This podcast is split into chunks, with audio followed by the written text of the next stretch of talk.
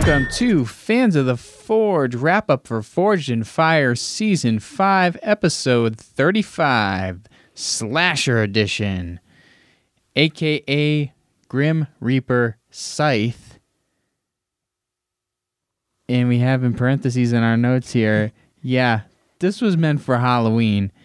It was a Halloween episode, essentially. It was just a week late.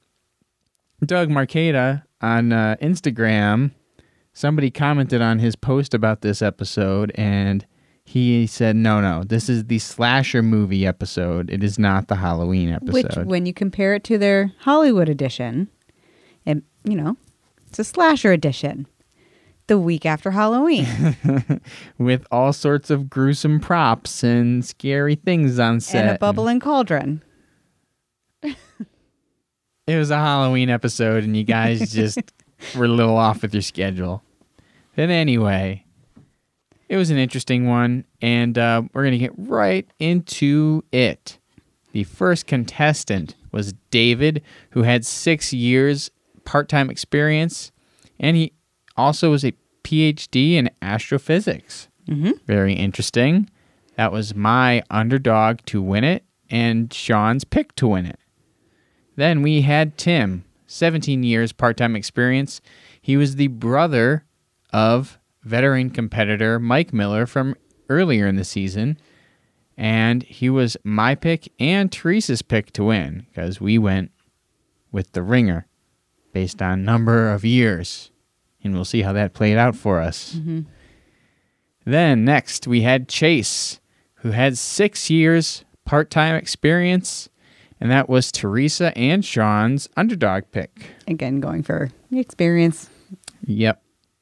And then we had Brandon, seven years part time experience, and he was none of our picks. Not that we don't care about Brandon, because we do.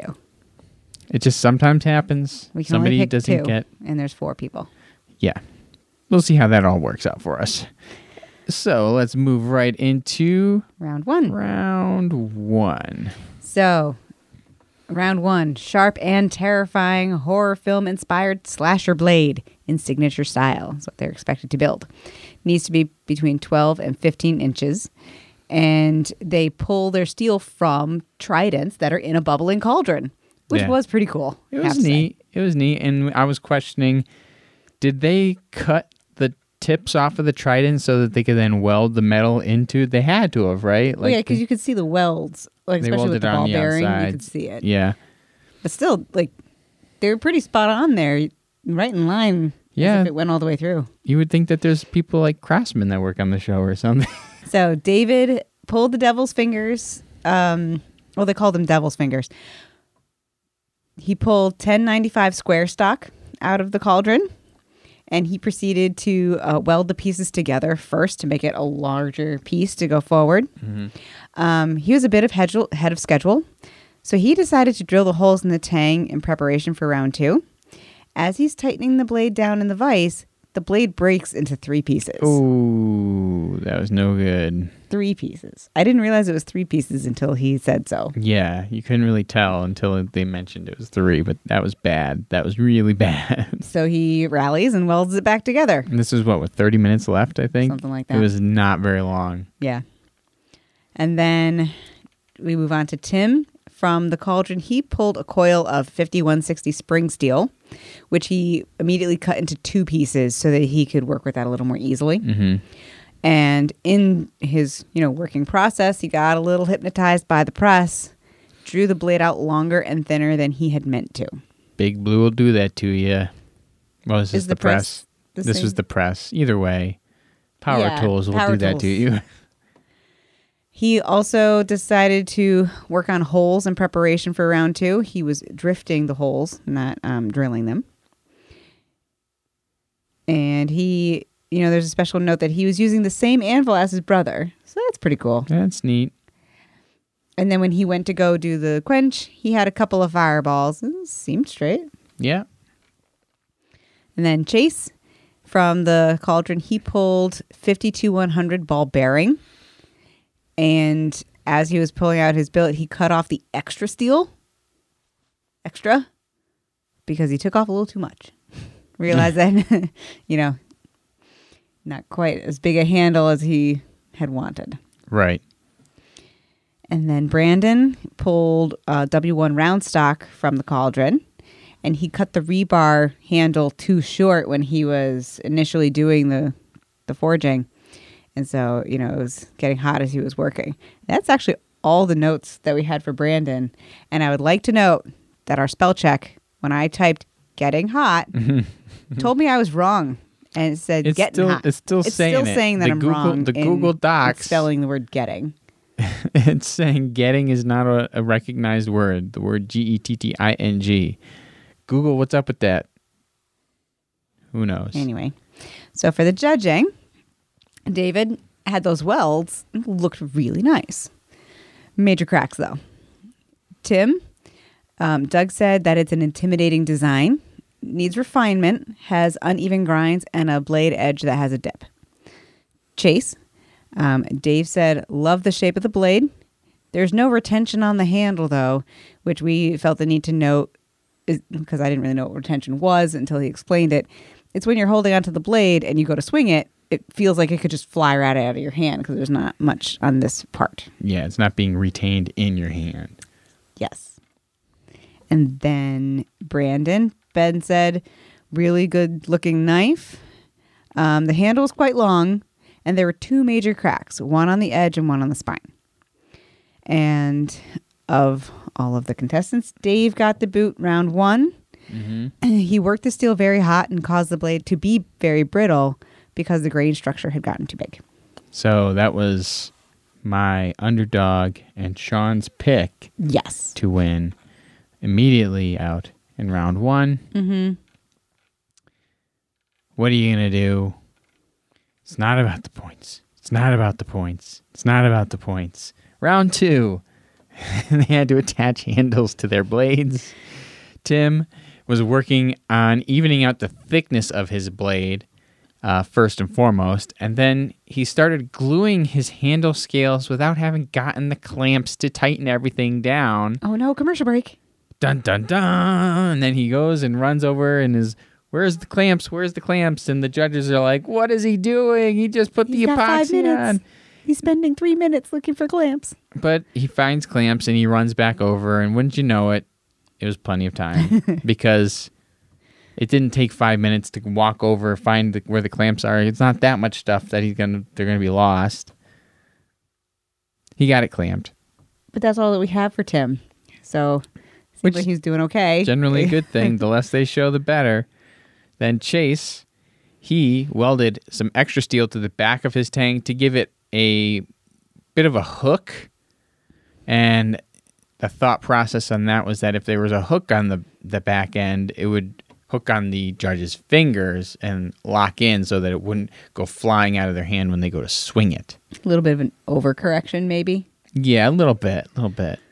Um, and the judges, I think, were commenting that it looked like the design of the hook would be problematic during testing, but they would have to see. From their distance, it seemed sharp. Yeah, it came to a rather sharp point. Right. Then Brandon, he reprofiled the front of his blade, and then he serrated the spine of his blade to get rid of the crack instead of doing what the judges recommended, which would have been to weld the the crack and then reheat treat. So okay, the judges weren't really happy with the serrations, but Brandon felt It's a that slasher. it's a slashing blade. You don't need to worry too much about it. And he discovered that the crack in the spine was deeper than he originally thought. So he just grinds deeper into the spine to try to cover it up and, and hopefully get past it. Eh. Not the, the most sound method for taking care of that, but mm, whatever. It looked cool. And so they move on to the strength test. It was a hockey mask chop, and that hockey mask was on, um, like, it was on some sort of like, I don't know if it was ballistic gel head or something. Or it had one of those like blood packs. Yeah, it definitely had like a blood pack in there because as soon as they started smashing into it, generally, unlike the last strike, wherever Ben was hitting it on the last strike, right near in the mouth, nose, it was the like right nose here, mouth yeah. area, it would just like explode blood out. And, And it was he's like, oh, you know, Ben Abbott's nice British. Oh yeah, as there's blood dripping Yeah. off his face.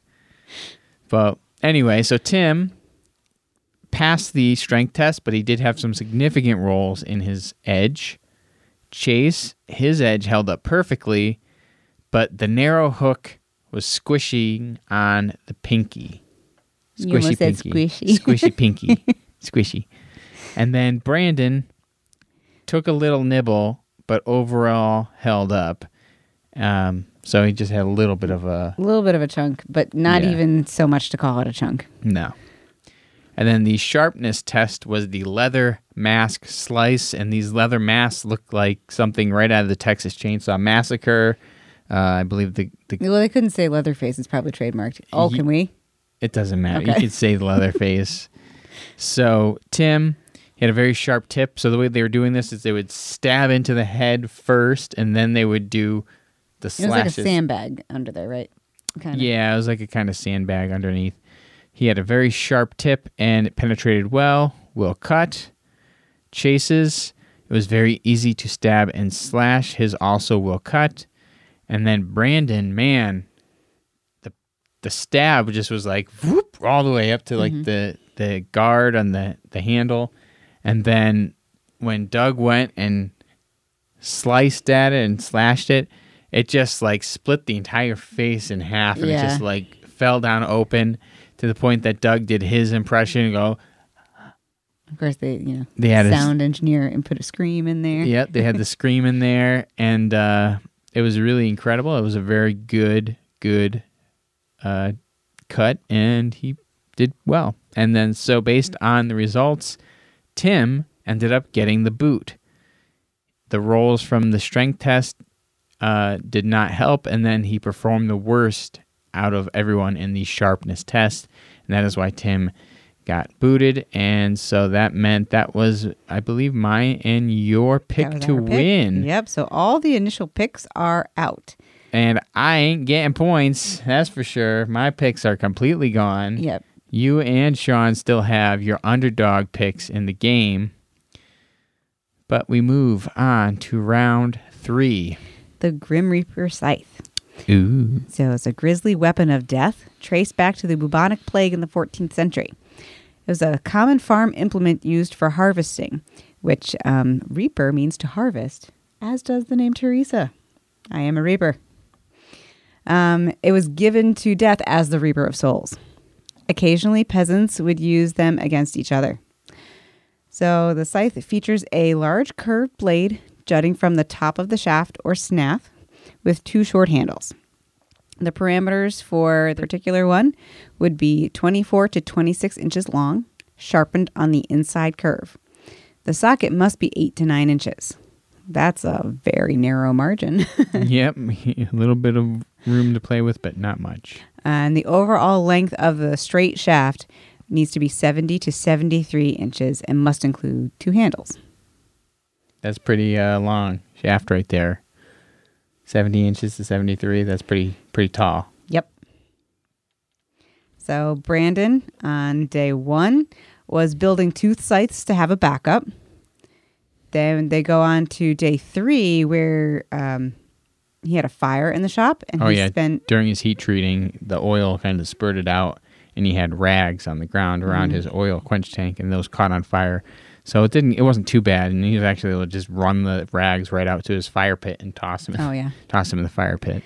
and uh, he attached the handles on day three, and then day four I wrote down that he's taking a break, and then they didn't show day five. So was he just like done on day four? Well, yeah, he was done on day four. He he said when he was taking his break, he's like, I gotta let it dry now. Like whatever he did to finish up, um, the finish on it. He's like, I gotta let it dry, otherwise I'm done.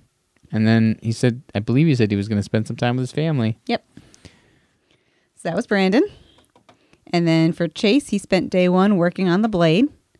Um, day three was when he did the quench and he created the socket. Once he was done with the socket, he realized it didn't meet parameters. So on day four, he found a pipe in his shop somewhere and just use that. Well, yeah. So on when he was first making the socket, he took like a thinner piece of what looked like sheet metal or sheet steel, and um, was hammering it and bending it and trying to get it to move kind of like an armorer would do. It looked like he was working on a piece of armor more than anything else, but then eventually closed it up, only to come to find out that it just wasn't long enough to meet the eight to nine inch parameters for the socket. Yeah. And so at that point, he's like, well, that was kind of a waste of a day. And decided to just, you know, that's a task for tomorrow. and then day five was spent with the fit and finish. He um, blackened the shaft and the blade. And he did an engraving of death and ravens on the socket. So that was that cool. was a very cool artwork you put on there. And then for testing, to do the kill test, they had to try to rip the souls out of a ballistics dummy. oh, Um, Doug. Chase, the edge is the edge is sharp. The tip punctures deep, breaking ribs and right into the heart. Brandon decapitated the dummy. The point digs in, and he lost the tip, or there's a chip at, yeah, a chip on the tip of the blade. Um, for the strength test, it was a bone slam into the blade. Chase Well, suffered. Okay, a bone slam into the blade. So they So they they, strapped the shaft down onto the top of a coffin. A coffin. and the blade came up perpendicularly from the shaft. Hmm and then it was it ben? Ben, yep. ben just you know wailed on the inside blade or the inside of the blade with a bone. Now, do you think that this is as stringent of a test as a bone chop test where they're taking the knife and chopping down onto a bone? Because I personally don't think it's as difficult of a test. Sure, it's bone coming in contact with metal, but I feel and the force obviously is the- being applied does it matter which material is applying the force Mm, I don't know. I'm not going to get into a physics discussion now because I don't know the, for sure. okay but it just seemed to me like slamming a bone into it wasn't as brutal as the way they've tested with bone in the past with some of the antler chops and things. however with this very large weapon do you think maybe it was more difficult to be accurate on that kind of test Oh no, no, there was no way they could do Okay. that. There was absolutely no way they could chop into bone with that thing. It was very unwieldy. It was meant just- for other things It's meant for like reaping grass, you know, chopping tall grass mm-hmm. down, not swinging into a bone. Anyway, Anyway, doesn't entirely matter because Chase has failed on the fourth strike. Catastrophic fail. Broke the blade. I guess it was a pretty hard bone then. Yeah. um, Brandon was told you must make it through four strikes. And he does. Yep. So Brandon, the one that none of us picked, he won it all. It's happened job, in the Brandon. past, but hey, congratulations, Brandon. You deserve it. Your win. You did a great job. Um, overall exemplary performance. Mm-hmm. Uh, and you know, it was a it was a fun episode, Halloween inspired or not. It was still a cool episode, and uh, I do like the themed episodes like this. Yeah, like these are fun. bringing in movie weapons and stuff. That it changes it up. Oh, And but this uh, one wasn't necessarily a movie weapon. Well, the it was a real thing. Yeah, but the slasher part of it at Yeah. the beginning was kind of a movie thing, but it was neat. And so we get to the least important part of our show. Especially today because nobody got any points. Nobody got any So points. So they stand the same as last time. Teresa's in first with 37 points. I'm in second with 27 points. And Sean bringing up the rear with 26 points. Admit it. You were a little like when Chris's guys were no longer there, and we don't know Sean's picks until we sit down to record. He was like, "Oh no, if Sean gets the underdog, I'm losing." Yeah, I did say that. no worries, Doesn't matter. The points don't matter. None of it mean- means anything. it's just fun. Yeah.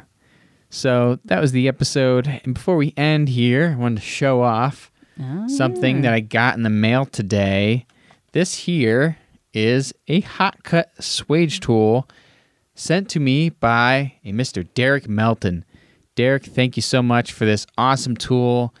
If you don't follow us on Instagram, then you wouldn't know that I bought an anvil recently because the forge is actually happening, people. Deck it is down, coming Space for the shed. Yep, we we got a new little deck uh, put up, and now we have space for our shed coming soon. So in the next few weeks, things are going to be moving around, and I'm going to have a space to put my anvil and my new swage tool. Yes, to clarify, the new shed is for our things. He gets to kick around in the old shed that was a chicken coop at one point. Yeah, so hopefully, if, if if it does, if something were to burn down, we'd prefer the old chicken coop shed, not the brand new storage Plus, shed. it's on the other side of the yard. Yes, away from the house. So, anyway, it's coming together, people. We are going to be forging more and more soon enough, and that's going to be a lot of fun, and I can't wait to get started. And uh, it's been great. It was a good episode, and uh, we will catch you later. Yeah, next time. Bye.